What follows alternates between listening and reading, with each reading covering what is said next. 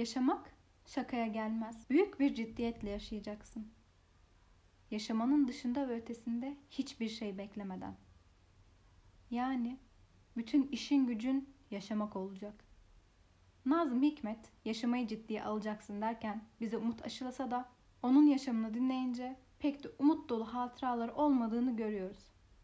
Nazım nefes aldığı zamanın yarısından fazlasını ya sürgünde ya da hapiste geçirdi. Vatan haini ilan edildi, vatandaşlıktan çıkarıldı, şiirleri yasaklandı. Hatta onları okuyanlar bile hapsedildi. Ve aslında tüm bunlar onu bugün tanıdığımız mavi gözlü dev adama, Nazım Hikmet'e dönüştürdü. Ama o devleşirken içindeki memleket hasreti de devleşti. Memleketim,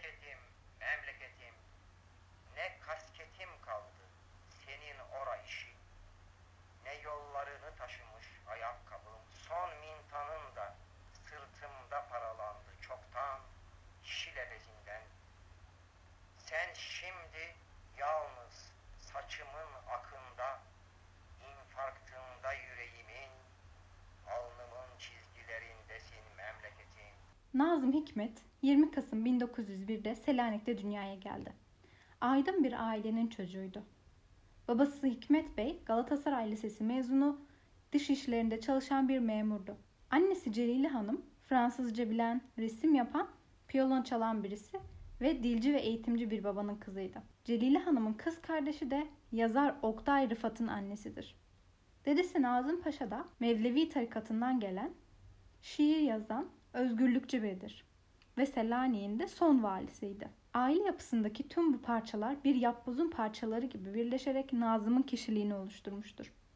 Eğitimli ve kültürlü bir ailede büyümesi, okumanın ve yazmanın aile içinde yaygın bir kendini ifade etme biçimi olması onun da yazmaya yönelmesine sebep olmuştur. Babası o çocukken memurluğu bırakmış, bu yüzden ailece dedesi Nazım Paşa'nın yanına Halep'e gitmişlerdir. Babası oraya çok fazla adepte olamayınca tekrar memurluğa döndü ve İstanbul'a geldiler. Çocukluğu ayrıca Osmanlı'nın yıkılış dönemine denk gelmişti. Ailesi de devlet meseleleriyle içli dışlıydı ve gelip gidenleri de çok olurdu. Bu yüzden Nazım da dönemin meseleleriyle ilgili olmuş ve vatanın geleceği için kaygılanarak büyümüştür. 12 yaşında yazdığı ilk şiiri Feryadı Vatan da denizciler için yazdığı bir kahramanlık şiiridir. Bu şiiri karşısında okuduğu Bahriye Nazır'ı da çok beğenmiş. Bunun üzerine 1917'de Bahriye Mektebi'ne girmişti. Okulda tarih ve edebiyat derslerine şair Yahya Kemal giriyordu. Yani Nazım sağına dönse yazar, soluna dönse şair görüyordu. Şiir yazmak onun kaderiydi. Yahya Kemal ile olan bir anısını şöyle anlatıyor Nazım. Kedimi anlatan bir şiir yazmıştım. Yahya Kemal şiirimi okuduktan sonra kedimi getirmemi söyledi. Tüyleri dökülmüş, çelimsiz bir kediydi. O zaman bana bu kadar allayıp pullayabildiğine göre senden kesin şair olur demişti. Askeri okulda bile askeri disipline değil de şiire daha çok ilgi duyan biriydi. Mezun olunca Hamidiye gemisinde çalışmaya başladı. Ama geçirdiği bir rahatsızlıktan sonra tekrar denizciliğe geri dönmedi. Bu arada şiirleri de dergilerde yayınlanıyor ve çok beğeniliyordu. Ama o yine de milli mücadeleye katılmak için daha 19 yaşında Anadolu'ya kaçtı. Savaşa gönderilmeyince de Bolu'da bir süre öğretmenlik yaptı. Daha sonra ise Batum üzerinden Moskova'ya geçti ve oradaki üniversitede siyasal bilimler ve iktisat okudu. Devrimin ilk yıllarına denk geldiği için orada komünizmle tanıştı. Ergenlik yıllarında karşılaştığı bu olaylar dizisi, savaş, edebiyat, devrim ve hastalık tüm bunlar onun tam da kimliğini oluşturmaya çalıştığı yıllarda buldu onu. Bizler bu yaşlılar arasında bir kimlik arayışında oluruz.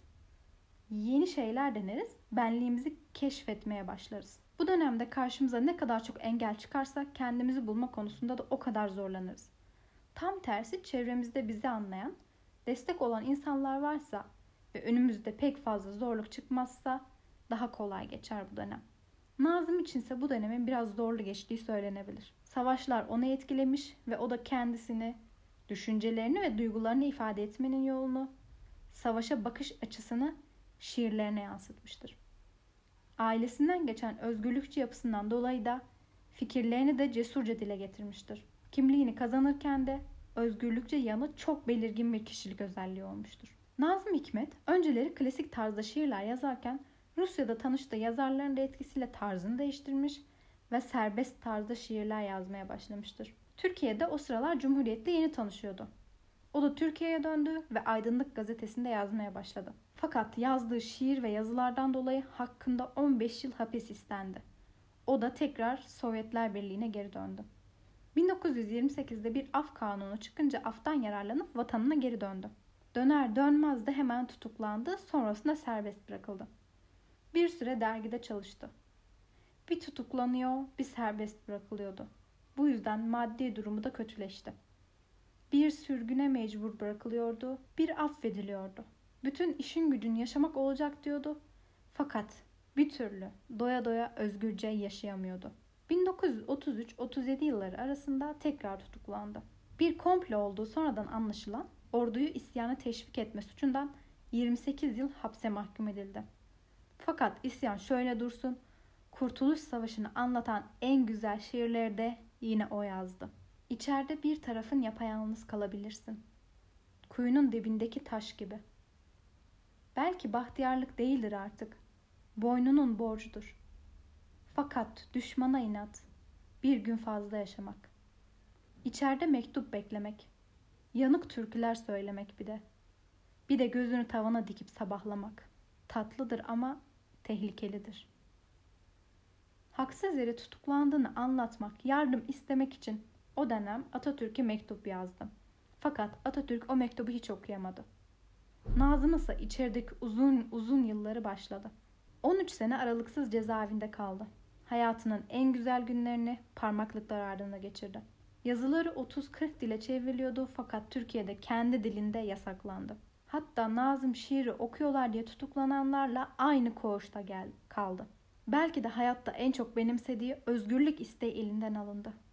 Bu durum onda hep bir haksızlığa mahkum kalma hissi yarattı ve buna ancak yazarak sabredebildi. Freud'un savunma mekanizmalarından olan yüceltmeyi kullanarak içinde olumsuz, yıkıcı ne varsa, ne kadar onu üzen duygu varsa şiirler, yazılar yazarak güzel ve yapıcı bir hale dönüştürdü. Nazım o dönemde çıkan bir aftan yararlanabilmek için hapishanede açlık grevine başladı. 1950'de geri kalan cezası affedilerek özgürlüğüne kavuştu. Kalbinden hastayken 46 yaşında askere çağrıldı. Bunun onu öldürmek için bir bahane olduğunu anladı ve iki buçuk aylık oğlunu, karısını ve vatanını bırakıp Moskova'ya kaçtı. 1951'de vatan haini ilan edilip vatandaşlıktan çıkarıldı. Bir şiirinde şöyle diyor bunun için. Evet, ben vatan hainiyim. Vatan çiftliklerinizse, kasalarınızsa ve çek defterlerinizin içindekilerse vatan, vatan şose boylarında gebermekse, vatan soğukta it gibi titremekse ve sıtmadan kıvranmaksa yazın, maaşlarınızsa, ödeneklerinizse ben vatan hainiyim. Nazım Moskova'ya kaçtı kaçmasına ama orada da bir türlü vatandaşlık vermediler ona. O da dedesinin kütüğüne geçip Polonya vatandaşı oldu. O yıllarda Vera ile tanıştı. Aslında Nazım aşk hayatı da yaşam kadar karmaşık ve yoğun. Ama ben e, onu ayrıca bir bölüm olarak anlatmak istiyorum. Hem aşklarından hem yazdığı aşk şiirlerinden daha sonra özel bir bölümle bahsedeceğim. Nazım gurbette yaşadığı yıllarda hep bir hasretle yaşadı.